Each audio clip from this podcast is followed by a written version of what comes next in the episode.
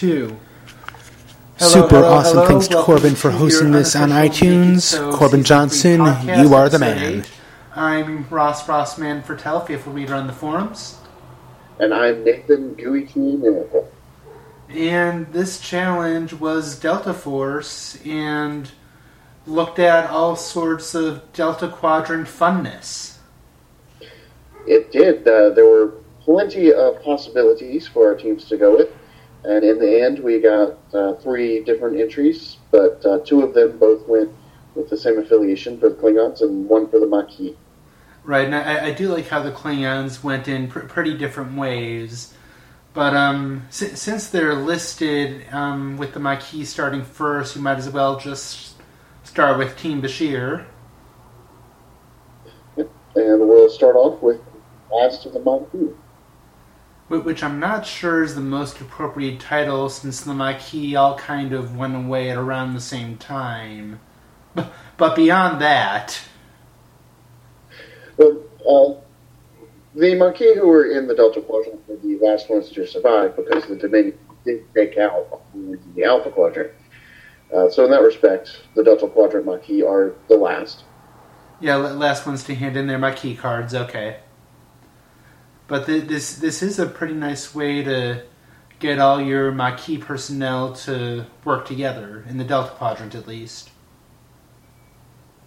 Right, but I'm not sure how much of it is in the Delta Quadrant, where almost all of them are non-aligned and Federation. Only Tabor can go into Bajoran mode. And there's a card in this entry that can also go into another mode.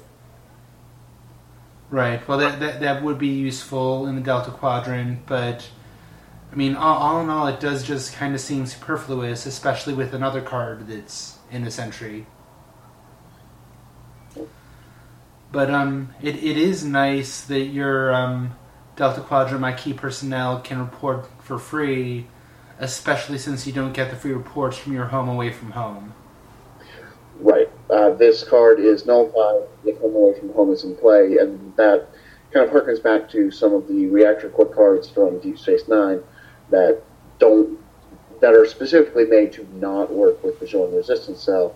This is specifically made to not work with Home Away From Home, which is good in that it keeps them from working with certain other affiliations like the Klingons, Voyager downloads, Home Away From Home, and Voyager, both the Federation and the Kazon Voyager, but I'm not sure that really prevents the Maquis from working with the Deans or the Hirogen, who are the affiliations that we really don't need to give more support to. Right.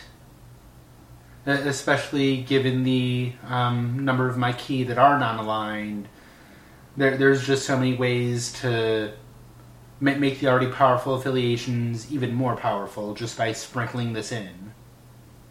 Right. I was really hoping that if a team went Maquis, as this one did, they would give a very strong reason for me to want to play my Maquis and never put them in non-aligned mode, keep them in Federation mode. And while there are a couple of personnel in this entry, as we'll get to later, who don't have a non-aligned mode, I think this card makes me more tempted to just leave those cards out of the deck and go ahead and play non-aligned Maquis. Right. I mean, especially since so many of the other enablers have a free play built in them already. I mean, taking away Home Away From Home really isn't that too much of a crutch, not too bad of a deal for your Delta Quadrant deck in general.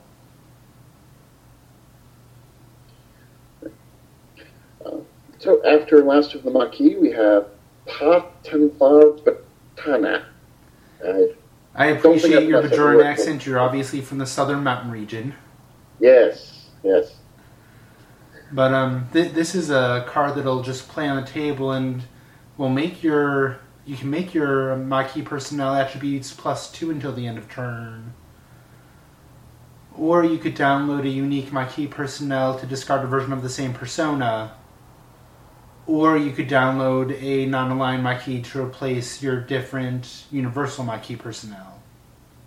And I think it's that last one that's going to see the most use. You mean with being able to download universal Maquis personnel that aren't Delta Quadrant? Exactly.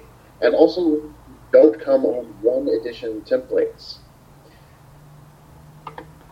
So you can download second edition backwards compatible cards such as Reed, I think Reed is the big one, Sark and Macias, as well as Amaros and Kalita, who are first originally from first edition, and get them into the Delta Quadrant this way. Right. And I can definitely... I like how this card has multiple uses, but I could definitely see someone just using this on the early turns, especially since you can just download whoever you want. I could see them using the download early on, then just doing... making your... boosting personnel during mission attempts and just rinse, cycle, repeat. You know, maybe every now and then using your... swapping the unique personnel if you want to, but... You could do that anyway if they're just in your hand. Just don't use a download. Just use a persona swap. Right. Yeah, and the big thing for me with this one is use assigned mission specialist and start the game with Ayala and Hogan in play. So you already have two universal Maquis personnel to switch out. Now you do have to get this card into play. Oh, if only there was a way to do that turn one. Wait, there is. Tuvok, who is the last card in this set, has a special download of this card, and he has security, so you can use Defend Homeworld to download him on turn one if you don't have to get him in your opening hand. Right. And also, this card's an incident. There's no way to get rid of this. I mean, even if this card discarded when you use the download function, which is perfectly reasonable. Yeah, either discard or have some alternative cost where you had to discard a card from hand or something to keep it from discarding. I mean, especially when Deep Space Nine has a card that does the personnel attribute +2... But it's an event, and it plays only on one person. Right, and isn't repeatable like this one. Yes. I think that's... You know, even if my opponent pulls out general quarters, and I don't necessarily want to do the download every turn, if I can't do the download, there's no reason to not go ahead and make all my Maquis personnel attributes +2, unless I really think my opponent has something to punish me for having too many attributes. Yes. Well, speaking of cards in this entry that might be just a little bit too overpowered, we have Any Means Necessary, which is an objective. I do like the title, because I love it when a card can borrow a title from another Decipher game, and I remember Any Means Necessary being a great bounty hunter-related interrupt in Star Wars. Right, and it does entirely tie in with the Maquis storyline, just whatever we need to do, we'll do it. But I'm just not a fan of being able to have all 6 of my opponent's missions have the exact same requirements. Now, that would take 6 different copies of this card, because it changes the requirements on those missions, on the mission that it's on. Right, and that would be either, not only that, but if you want to guarantee it, you'd need to use 6 seed slots. Right. So you're most likely going to choose 1 or 2 of your missions to put this on. It does only go on your missions, so you can't mess up your opponent with it. Right, but I just know that there are... someone will yell at me loudly if I'm wrong, but I think that the other cards that alter mission requirements... either just play on a planet, or they play on a specific planet. They don't just arbitrarily go on all your Delta Quadrant missions. And If you're using the set, you're probably using specifically Delta Quadrant missions. Right, and you can put this on as big of a mission as you want. Now, granted, the bigger the mission you put it on, the more cunning you have to have. But fortunately, all of my Maquis personnel have attributes +2, because I'm also using the Batani. Yes. And then, not only that, but when you solve it, you could either download an equipment card or cumulatively make your Maquis ship's attributes +1. And then I'm not really quite sure how it's intended to work. Is it supposed to be that for each one of these missions that I complete, it's cumulative and I get +1 to my ship attributes? Or can I stack 3 or 4 copies of this card on one mission and get +3 or 4 to my Maquis ship? That is interesting. Especially since I can see some really powerful players putting a bunch of these on a mission, finding a way to solve that mission, and if I've got 8 or 9 of these on a mission, yeah, I do want to solve that quickly, and then just forget about enhancing my guys any other way. I mean, I've already got 5, 6, 7, 8, 9 attribute points above anyone else. Why bother using an equipment to boost my attributes? Right, I can take my liberty and go to whatever ship I want. I can start blowing up Borg cubes with the liberty. Well, remember, your liberties, because with Delta Quadrant Spatial Scission, you could have 2 liberties in play. That's true. And why not? I mean, it makes all of my Maquis ships +1, so why not have 2 liberties?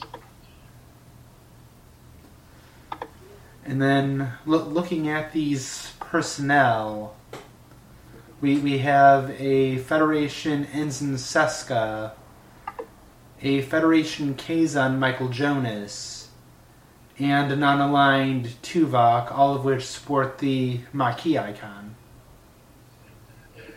I really have an issue with making Ensign Seska a Federation. He in no way supported the Federation.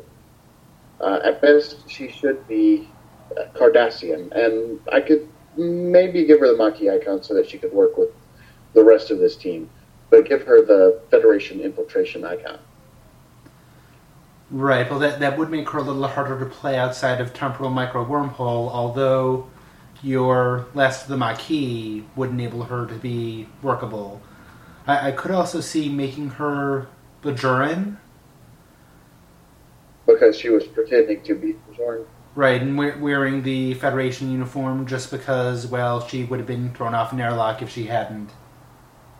Right. Personally, I would go for the Cardassian, and the real shame of it is Last of the Maquis makes it to where it's really not an issue.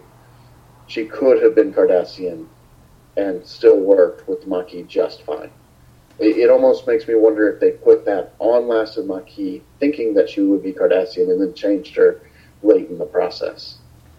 Well, I'm just thinking that there really is no nice way they could have done this, because generally in First Edition, if they're working with another group, they get that affiliation icon, you know, with Spock and Picard working with the Unification Movement and on Romulus. They got the Romulan affiliation and not the Federation. But Seska was clearly not working with the Federation at any point. Right. My reasoning behind Picard and Data is that the Romulan dissident movement is a Romulan movement, and they're actually supporting a faction of the Romulan affiliation. Seska was doing no such thing. She was... even once she joined the Kazon, she was never supporting the Federation in any way. Right. Chakotay did pretty much force her to shut up several times just to make things go and be nice, and we'll get out of the Delta Quadrant next week, just play along, trust me. Right. So that brings us to Michael Jonas, who I think you can make a strong case for why he's the Federation. He did work with the Federation. He wasn't trying to spy on the Maquis, and he eventually fell in with the Kazon. So I like the fact that he is Federation Kazon. Right, but I feel that both groups could really benefit from his skills, and let's face it, in the Delta Quadrant, the download is pretty nice with your attributes, and not attributes, but with skill matrices. It is always nice to have a download, even if it is specifically engineer-related. I would say that of the six cards in this entry, Michael Jonas is hands down my favorite. Right. I mean, I'm not to go too far ahead to Tuvok right away, but the more I think about this card, the more I realize how much of a mess this entry is. Just because in the episode he was never non-aligned, he was always working for the Federation. You know, he was never really working for the Maquis. He was always working for Janeway, even after he got reawakened. He was working subconsciously, but even after that, he found a way to break through that and work for Janeway. Yeah.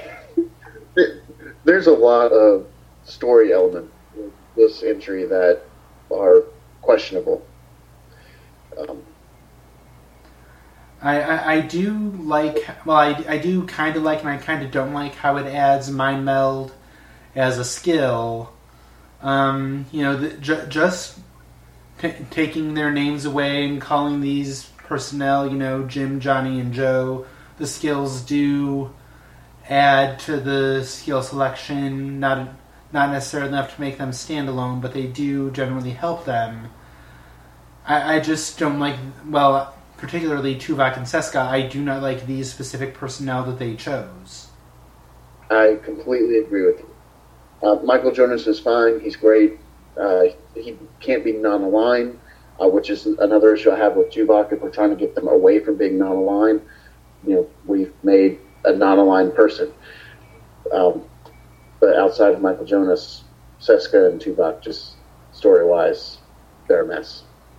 Yeah, I almost think that this entry would have been better if we'd had some of these, if we'd had more verbs, just spread some of the effects on the verbs out a little more onto different cards if necessary, and just give us less personnel. I agree with that, because unlike the Klingons, which we'll get into, the Maquis aren't really hurting that much in terms of number of personnel. Right. Since they can work with other affiliations. Right. Yes, especially with all the other non-aligned in the Delta Quadrant. Yeah, and then when you add in the fact that you can get in the universal Maquis from the Alpha Quadrant too, that right there adds a lot of personnel. Yeah. Definitely some good ideas here, just should have used a little more refining before going to press, so to speak. Yeah, I can see this being a good unfinished version. I don't know that they really refined, as you said, things before the final deadline. So moving on to these Klingons you were talking about. Yes. So we begin with Team Crusher. Yes, and I gotta admit, I do kind of like how they made Barge of the Dead as a doorway. I love it, actually. It took me a little while to figure out what was going on, especially with the reporting of the non-honor, universal, alternate universe, Klingon affiliation personnel. And I looked them up and realized that the vast majority of them are from the 22nd century TOS or the motion picture. And then it dawned on me, they're dead. Yes. They're all the people who died without honor in previous eras of Star Trek. And now, literally, all of Klingon hell is breaking loose on the Delta Quadrant. Well, I do. The big objection I have is we're enhancing the Delta Quadrant, and there's no real reason besides gameplay for this to be at the Delta Quadrant, since, you know, Grithor originated in the Alpha Quadrant, that idea at least. I mean, this just seems like a way to force the Klingons into the Delta Quadrant, which is a nice way to do balance. And I also don't like how enhancing the Delta Quadrant is using these personnel from other sets. I'm actually okay with it. It's something that we mentioned last week as a possibility of getting personnel from the Alpha Quadrant into the Delta Quadrant. And this is honestly an episode that I would not have thought of to add to the Delta Quadrant Klingons. And I think they've done it in a way that you can lift in a lot of skill gaps that the Klingons have without having to make a whole bunch of new personnel. Right, and I do like how they've worked with two different episodes, but at least these cards do really work well together. They do.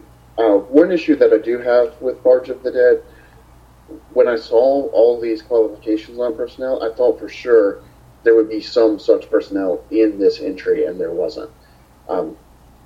Not to skip too far ahead, but there is one card that I wish they had modified a little bit to fit that requirement.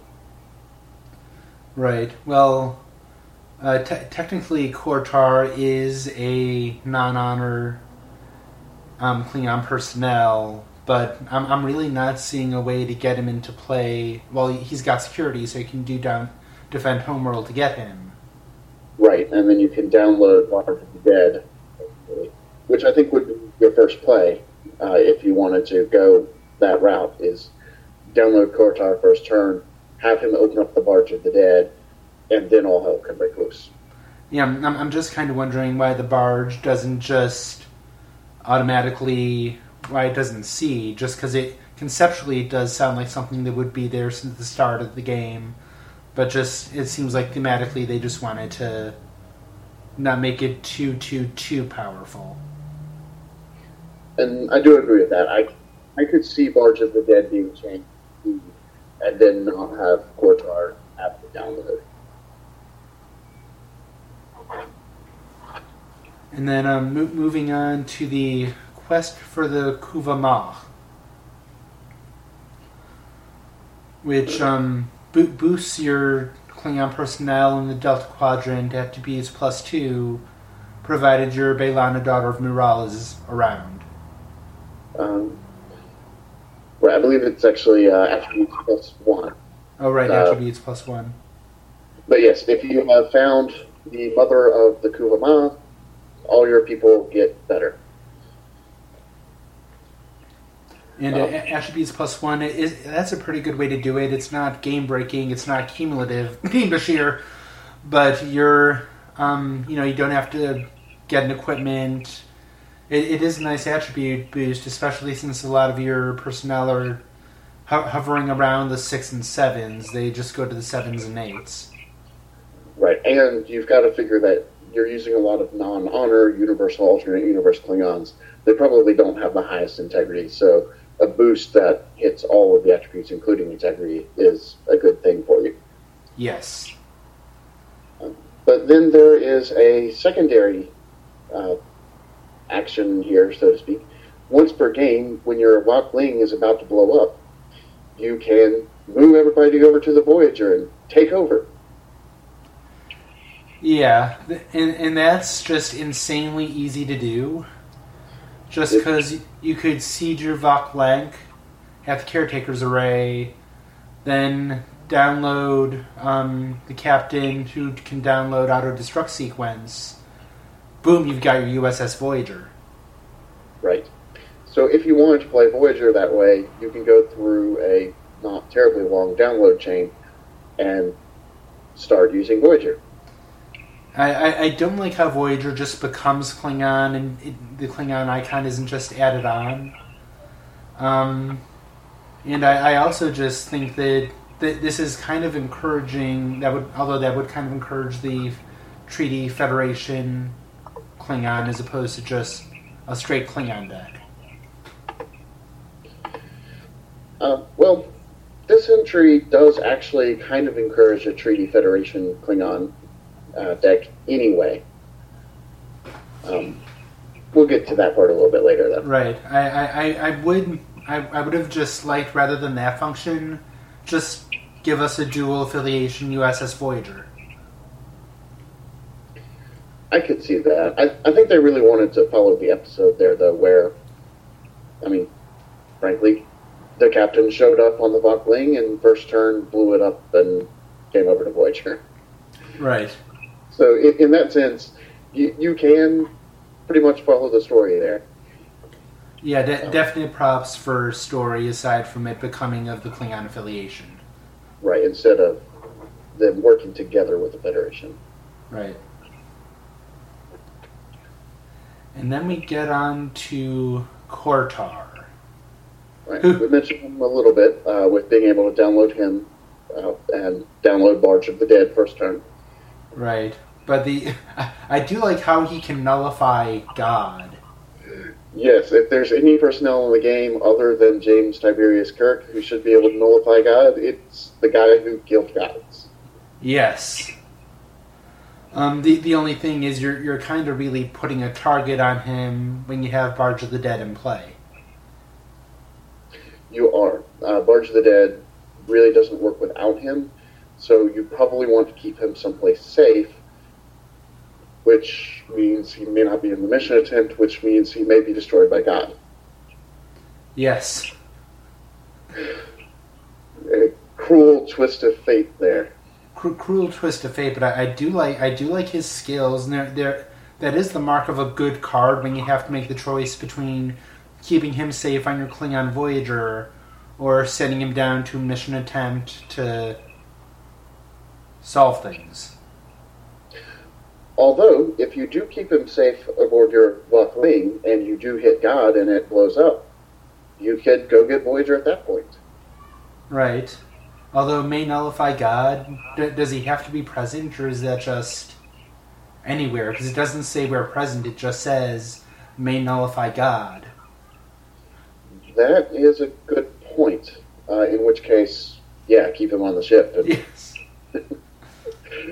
And have him call. We open up the window on the Borg Link. Hey, God!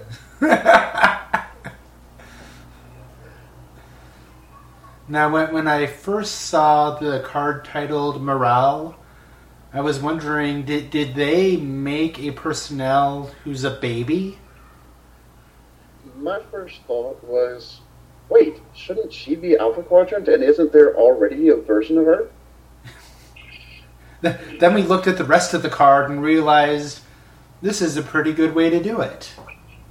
Yes, this is not Miral Paris.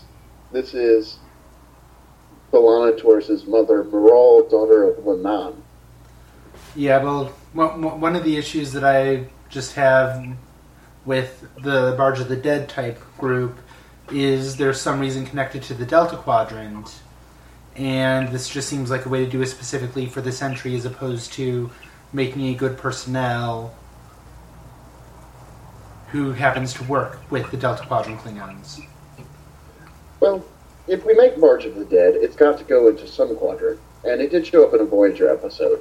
So I'm okay with these being Delta Quadrant Klingons because B'Elanna was in the Delta Quadrant when she had the whole Barge of the Dead vision. Right. And Miral does have some really nice skills, particularly bio and anthro. Yes, and I really like the fact that she does not have honor unless she's with B'Elanna. And I like that for, well, story purposes, basically.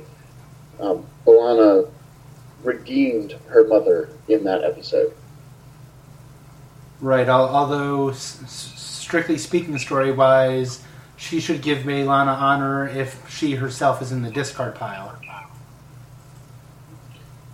Well, if we're going with the conceit that Barge of the Dead lets these personnel who are in a vision into play in the first place, I'm okay with it working while she's in play. Right. Okay. Although, if they both have honor, then you can't put them on the Barge of the Dead. So they're gone, and they're done. Which means if Miral dies there, she goes on the Barge of the Dead. Much like when she died in the episode, and B'Elanna was in a whole different quadrant, she went on the Barge of the Dead. Right. Although so there are some odd things to do, because if you're if Miral and Baelana are both in your discard pile, do they get honor? And if they're both on the Barge of the Dead, it's just odd to have a personnel with honor on the Barge of the Dead. Depending on which Baelana, she may already have honor. So does does that Baelana gain a second honor? I believe she would, yes. So there doesn't appear to be any restriction on whether or not that Baelana had honor to begin with. Right. So Baelana, daughter of Miral, or excuse me, mother of the Kuvama, whichever one the Delta Quadrant one is. Yes. I have this pulled up. Daughter of Miral. Because she does already have honor, she would end up having a second honor. Right. And this Universal guy, Twerk, which I hope is not a reference to the dancing craze, because if so, I will start beating my head against my computer monitor. Oh, I just got the joke. Enjoys dancing and has music. I no longer like this card. Even though it's got a pretty good download with that Plasmadyne Relay? It does have a pretty good download with that Plasmadyne Relay. Engineer is a skill that Delta Quadrant Klingons need. Outside of Baelana, they don't have much of it.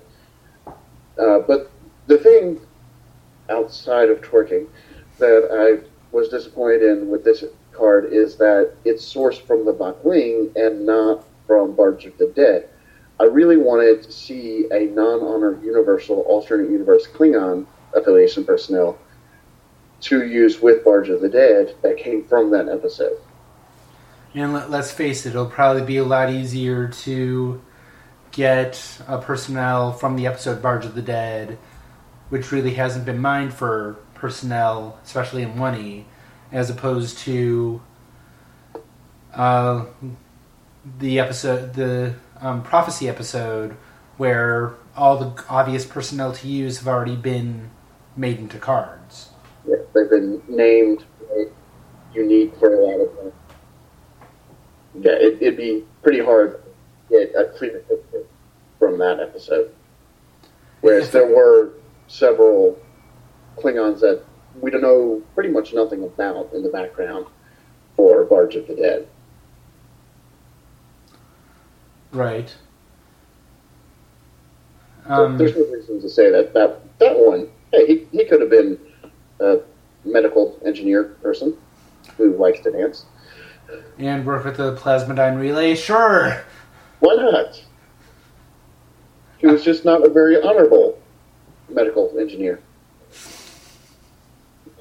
Medical, by the way, is also a skill that the Delta Quadrant Klingons need and don't have much of.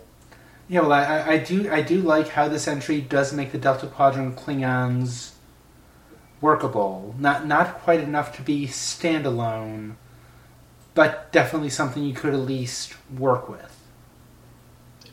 I think with all of the alternate universe, all of the Barge of the Dead people from TOS, the motion pictures, and the 22nd century ones, I would give a Klingon... a straight Klingon Delta Quadrant deck a chance. I would try it. Well, we would be remiss if we didn't bring along Kachik, who's a dial a skill, universal Klingon Ultra Universe personnel that does not have honor. Okay, that one I can't really explain, but a lot of cards from that era are really weird. Right. But from a gameplay point of view, you could get any skill you want, so that'll definitely help with your skill redundancy. Yes, it would, because I've always wanted a cantankerous Klingon chick. Who hasn't had that particular fantasy? But moving back to G-related territory... We have Thomas, son of Owen. And I really do think that... this personnel should be dual affiliation federation. I agree. Tom Paris may have donned the Klingon outfit, but he never gave up his Starfleet commission. He should be Federation as well as Klingon. I mean, B'Elanna, you can make the case either way, but he definitely... Right. But outside of that, he's got several things that you would expect from Tom Paris. Double navigation, medical, anthropology.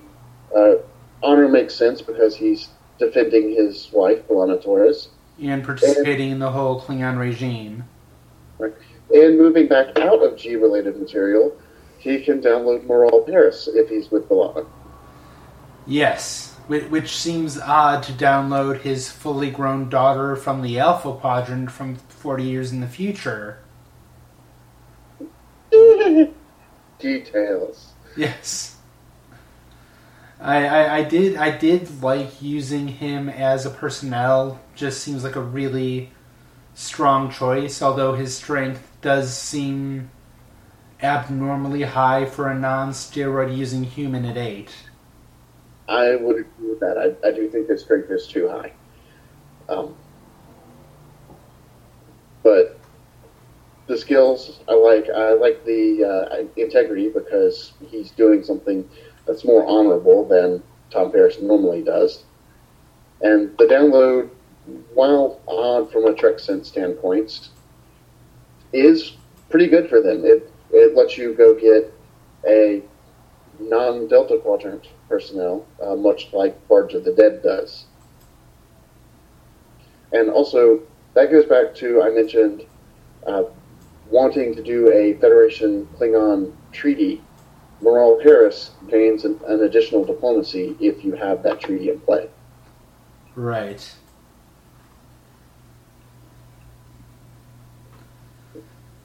So, all in all, this is a really good entry, adding in some pretty decent skills to the Delta Quadrant, particularly with the Klingons. And a pretty good batch of personnel to boot. Yeah, the biggest concern I would have is that you're adding a whole bunch of personnel with Barge of the Dead, and it'd be interesting to see how that would play out, if that would prove to be too powerful, or if that's okay. I mean, you can play a lot of those personnel together anyway in the Alpha Quadrant. Yeah, I do like how several of those personnel are kind of binder fodder, but with Barge of the Dead, you could add some new life to them. Sure. I would say that this entry, I would like to do great playtesting. I understand that there's things about it that might have to be changed, but overall, I really, really like this entry.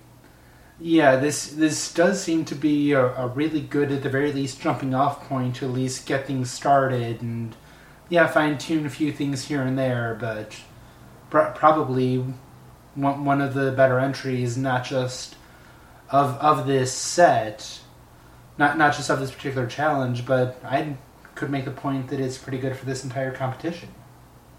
I would agree with that. I think that this is probably going to be my highest rated vote so far. Right. Well, before we give away the gold trophy, we should probably discuss Team McCoy. We should, because they also did Delta Quadrant Klingons. Now, Charlie did say in the article that he didn't want people to judge the two Delta Quadrant Klingons against each other. So we'll try to avoid that, but obviously there's going to be some comparison. Right. So with that disclaimer out of the way, we're going to start with A New Home. Which... This entire entry focuses a bit more on the box side of things. Doesn't go into Barge of the Dead at all. Oh, sorry, that's a comparison. But A New Home starts off with seating on an established settlement mission. And basically that's the new home that you're looking for. Yes, which is odd for it to I mean, a lot of this card seems like it's stuff that you should already have after the mission is solved. But, right. Well, but yet you need this card to solve the mission. I think you see the point there. It seems like you would establish the settlement and then get to play cards there. But from a sheer gameplay point of view, I think it's really designed to be the jumping off point for that deck. Right, especially since it has your Delta Quadrant Klingon cards reporting there, and once each turn, one guy does that for absolutely nothing. Right, once each turn, one such person go for free, with no restrictions as to who other than Delta Quadrant Klingon. Well, not just that, but you're also able to download any Delta Quadrant Klingon card there once per game. Right, which means you could go get somebody extremely important, or even the Borg Link if you needed to. Because it's not a personnel, it's any Delta Quadrant Klingon card. Right. And that is something you could probably get at your Caretaker's Array, but then you have to lug that all the way to establish settlement. Right. Or if it gets blown up for some reason, if the Borg do show up and destroy your Black Link, or if you auto-destruct sequence it on your own, then you can go get another one. Yeah, I could see a lot of players just keeping the download in reserve just in case something happens to their one Klingon ship. Right, and I think it may be meant for that. That's maybe why that's on the card. But I could see a lot of players who haven't experienced that going and get some important personnel on the first turn. Right, so I do like that flexibility, plus from a story standpoint, the Klingons didn't come to the Delta Quadrant through the Caretaker's Array. They specifically got there the old-fashioned way by just trudging along. So we haven't actually gotten all this card yet. You can also transfer a game, exchange a card from hand for any Delta Quadrant Klingon affiliation card in your discard pile. Which so, I'd like that a lot more if this was exchange Delta Quadrant Klingon in your hand for Delta Quadrant Klingon in your discard pile. I agree. Right now, that seems really, really powerful. Really, really powerful, and you can do it twice each game. Right. So feel free to play some card that lets you discard your entire hand and draw a new hand, like starting over, perhaps. Why, if only we had a Borg. Hold on, we'll get to that. Yes. And then if you draw something you don't want from your new hand, you can go get that card that, hey, maybe I did want that. And also this restriction of being nullified if you play a Staffing Star personnel who is not Klingon, that's just not horribly restrictive at all. It's not, and it's a really odd restriction to me. It's not based on any affiliation. If you play a Federation staff icon personnel, this goes away. If you play a non-aligned one, it goes away. I'm not quite sure who they were trying to exclude there. Well, from a story standpoint, it would make sense if they were excluding command personnel just because they have too much authority, or non-Klingons just because we're doing our own thing, you do your own thing, we'll do ours. I could see either of those, but this just seems tacked on for the sake of tacking it on for something really obvious that we're not seeing, and I'm just going to cry because I'm stupid. Yeah, I do like the fact that there is a restriction. I think it's important that we keep affiliations separate and distinct, but I just don't quite know what that one's there for. Right. I would have, I don't know, maybe there's something that I'm completely missing, like I said, but it's a head-scratcher as to,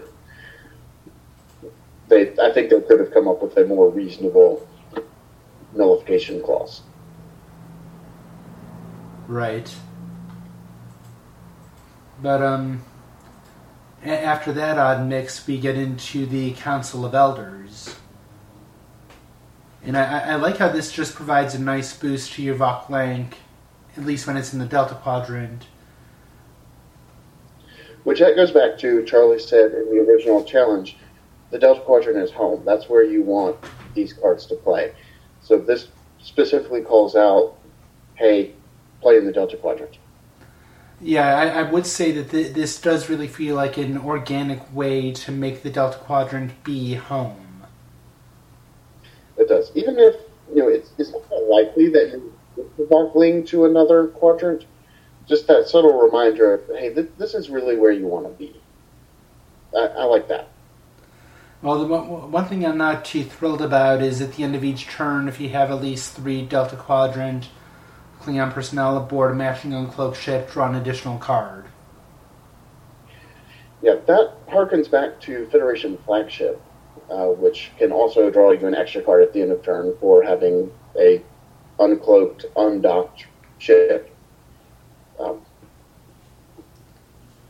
I can just see people using that and abusing that. I mean, drawing an additional card, that's worth an investment, especially if I just have to park 3 people. They don't even have to be able to staff the darn thing and keep the ship uncloaked, maybe in my outpost or something. And since I'm playing Clinic, I'm probably going to have 3 of them in play by... If I don't have 3 of them in play by the end of turn 1, I don't know what I'm doing wrong. Right. Which does also raise a point for warp speed.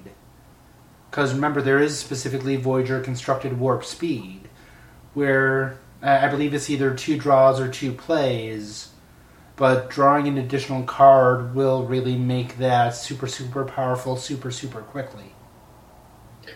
I had not thought about it at all. Yes.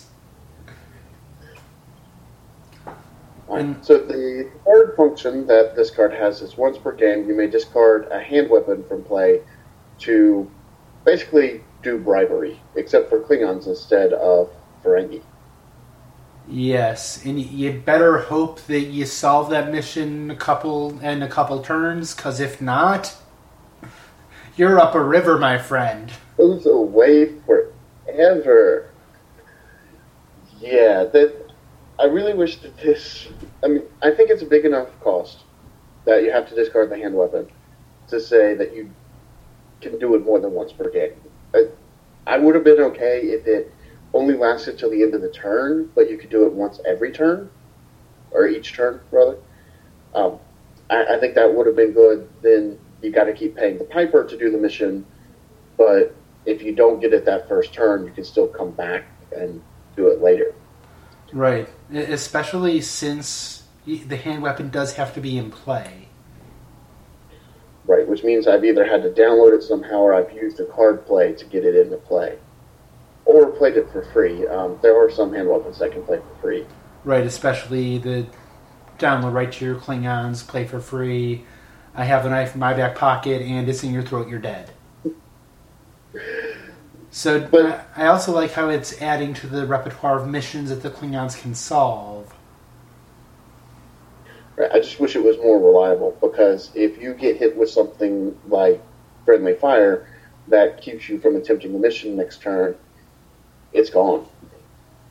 There's no, I'm going to go over there and attempt this other mission and wait for that countdown to expire.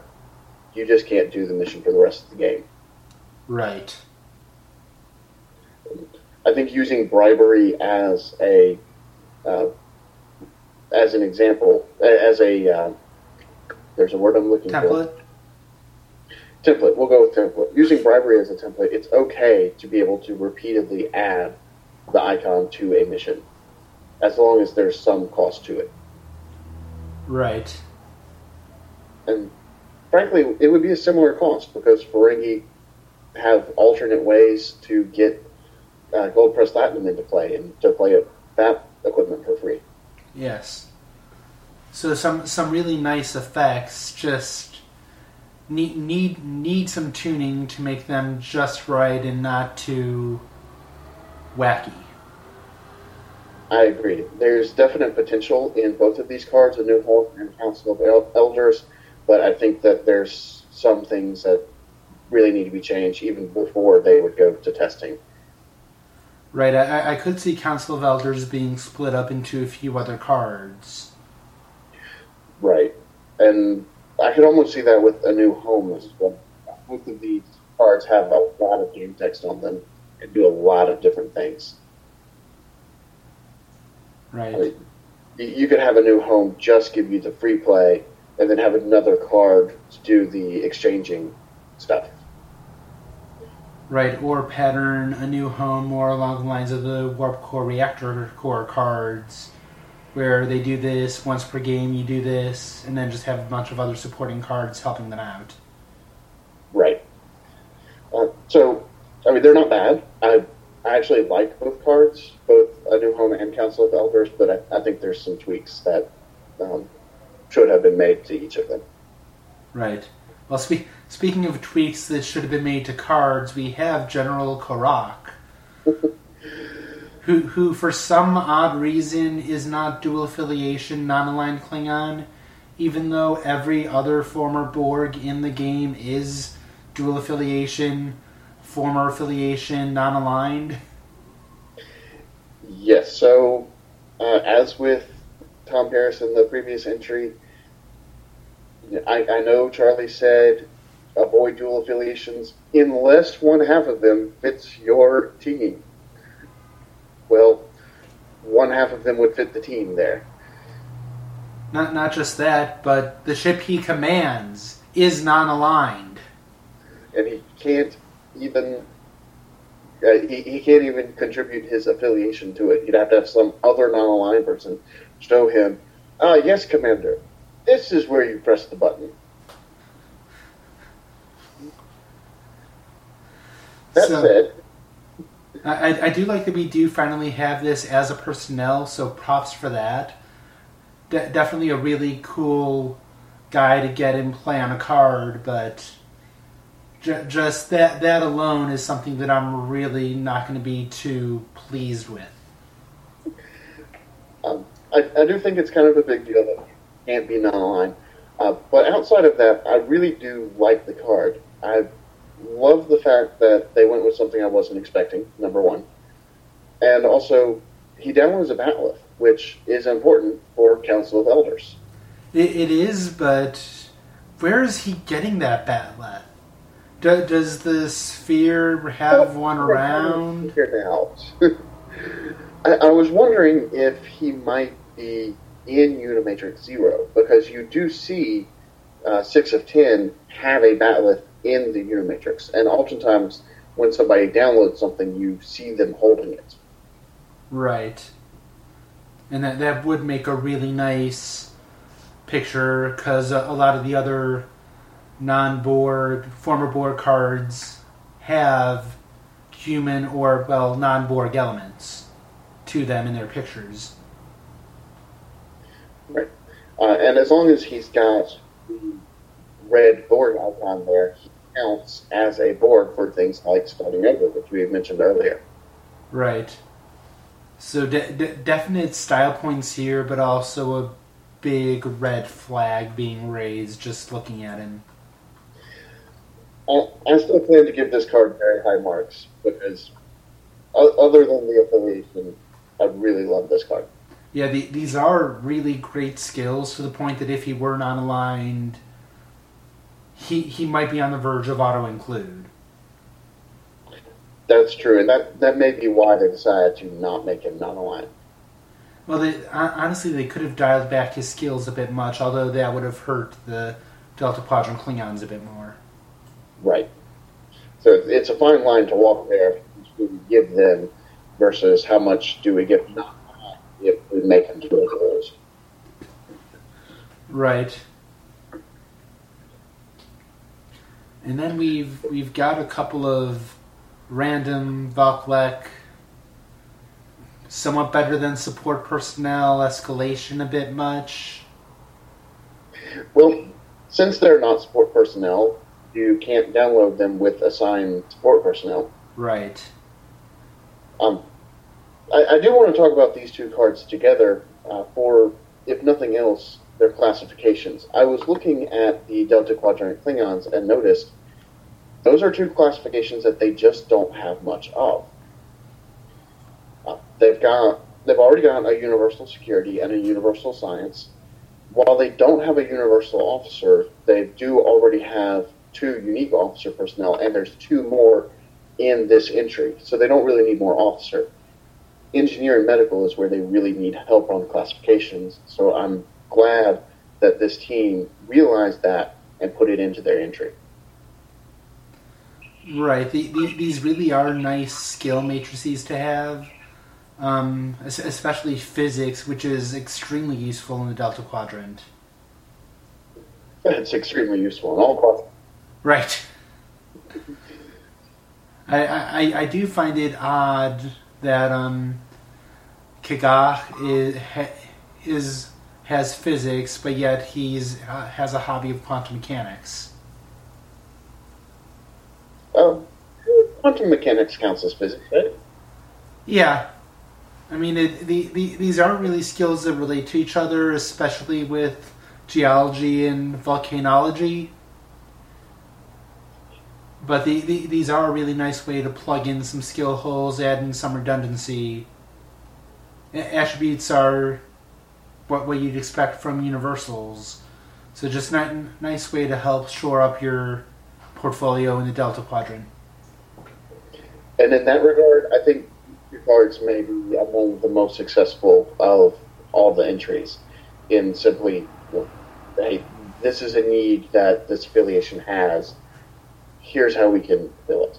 They may not be super exciting cards, but they are very, very solid cards. Right.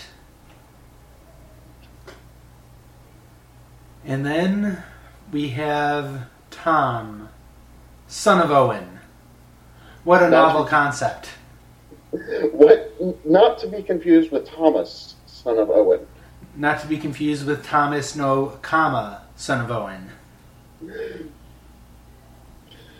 Yes, we have our second version of this challenge of Tom Paris in Klingon garb. And, well, okay, maybe we're not supposed to compare them, but they've got some similarities. He's got navigation ×2, he's got medical, honor, and he trades anthropology for astrophysics and biology. These are all skills that I would pretty much expect to see on Tom Paris. Well, I'm with both versions, I'm kind of wondering why his navigation ×3 is going down to navigation ×2. I think it's just because he's not concentrating on navigation in this particular mode. Right. But that also brings up, again, he should be Federation as well as Klingon. And unlike with General Korak, we can't use the line of reasoning that we don't want to give non-aligned something because Federation isn't non-aligned. Right. And there is also the issue of this special download of Space Boomer. Granted, if there's any Voyager source personnel who should be able to download Space Boomer, it's Tom Paris. Right. But on the other hand, if we're going to say, well, he's not really concentrating on navigation, that's why his navigation ×3 goes down to ×2. Why is he downloading something that focuses on the navigation? Right.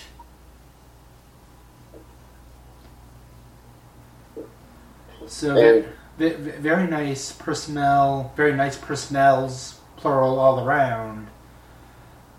Not to compare the two, but issues with one are kind of issues on the other.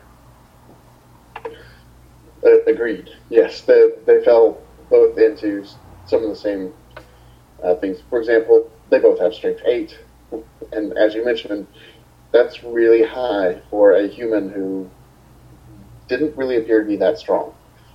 Yes, although this version is not a nurse. Ah, good catch. I have not realized that. And the other one is. Right. I can kind of... You know, you can make the case either way. Yeah, he wasn't using it in the story. But it would is something they could have put on and really probably should have in the end. Probably, although they're pretty tight on lore there. I'm actually not 100% sure if it would fit into a lore box. I'm not going to ding them on that because it's very hard to tell before you actually get it into a template. Right, and there is stuff that you could cut out of here. There is, but I think you'd have to get Nurse in there. Right. So these cards do work well together, just not in quite the cohesive kumbaya way that you'd expect. Overall, with this entry, with the McCoy entry, I'm very pleased. I'm pleased with both of the Klingon entries. I do think the McCoy one is a little bit over-engineered on the incidents, but they've got very strong personnel. So I like both of those entries. The Maquis entry, not as much. Right. I do feel that the criteria laid out by Charlie did help focus these entries. I feel that Team McCoy might have been better off with 9 cards, actually with all the entries. Some of their verbs might work a little better off if they're a little spread around. Right, this is almost the opposite of the previous challenge where we felt that 6 was too many, that they kept repeating things or doing things just because they need to get up to 6. In this case, I think all the entries could have benefited from more cards. Right.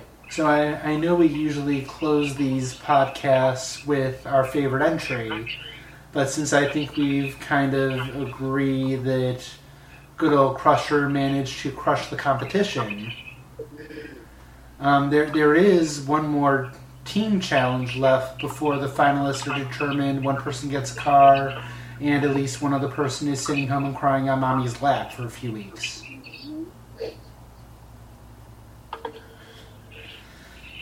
So, we haven't seen the picture of this challenge for this season of Make It So yet. Think that'll be our final challenge?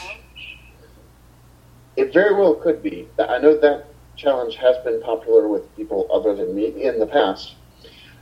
So I could definitely see them doing that again. I could see them giving 6 different images and saying, make a card for each of them.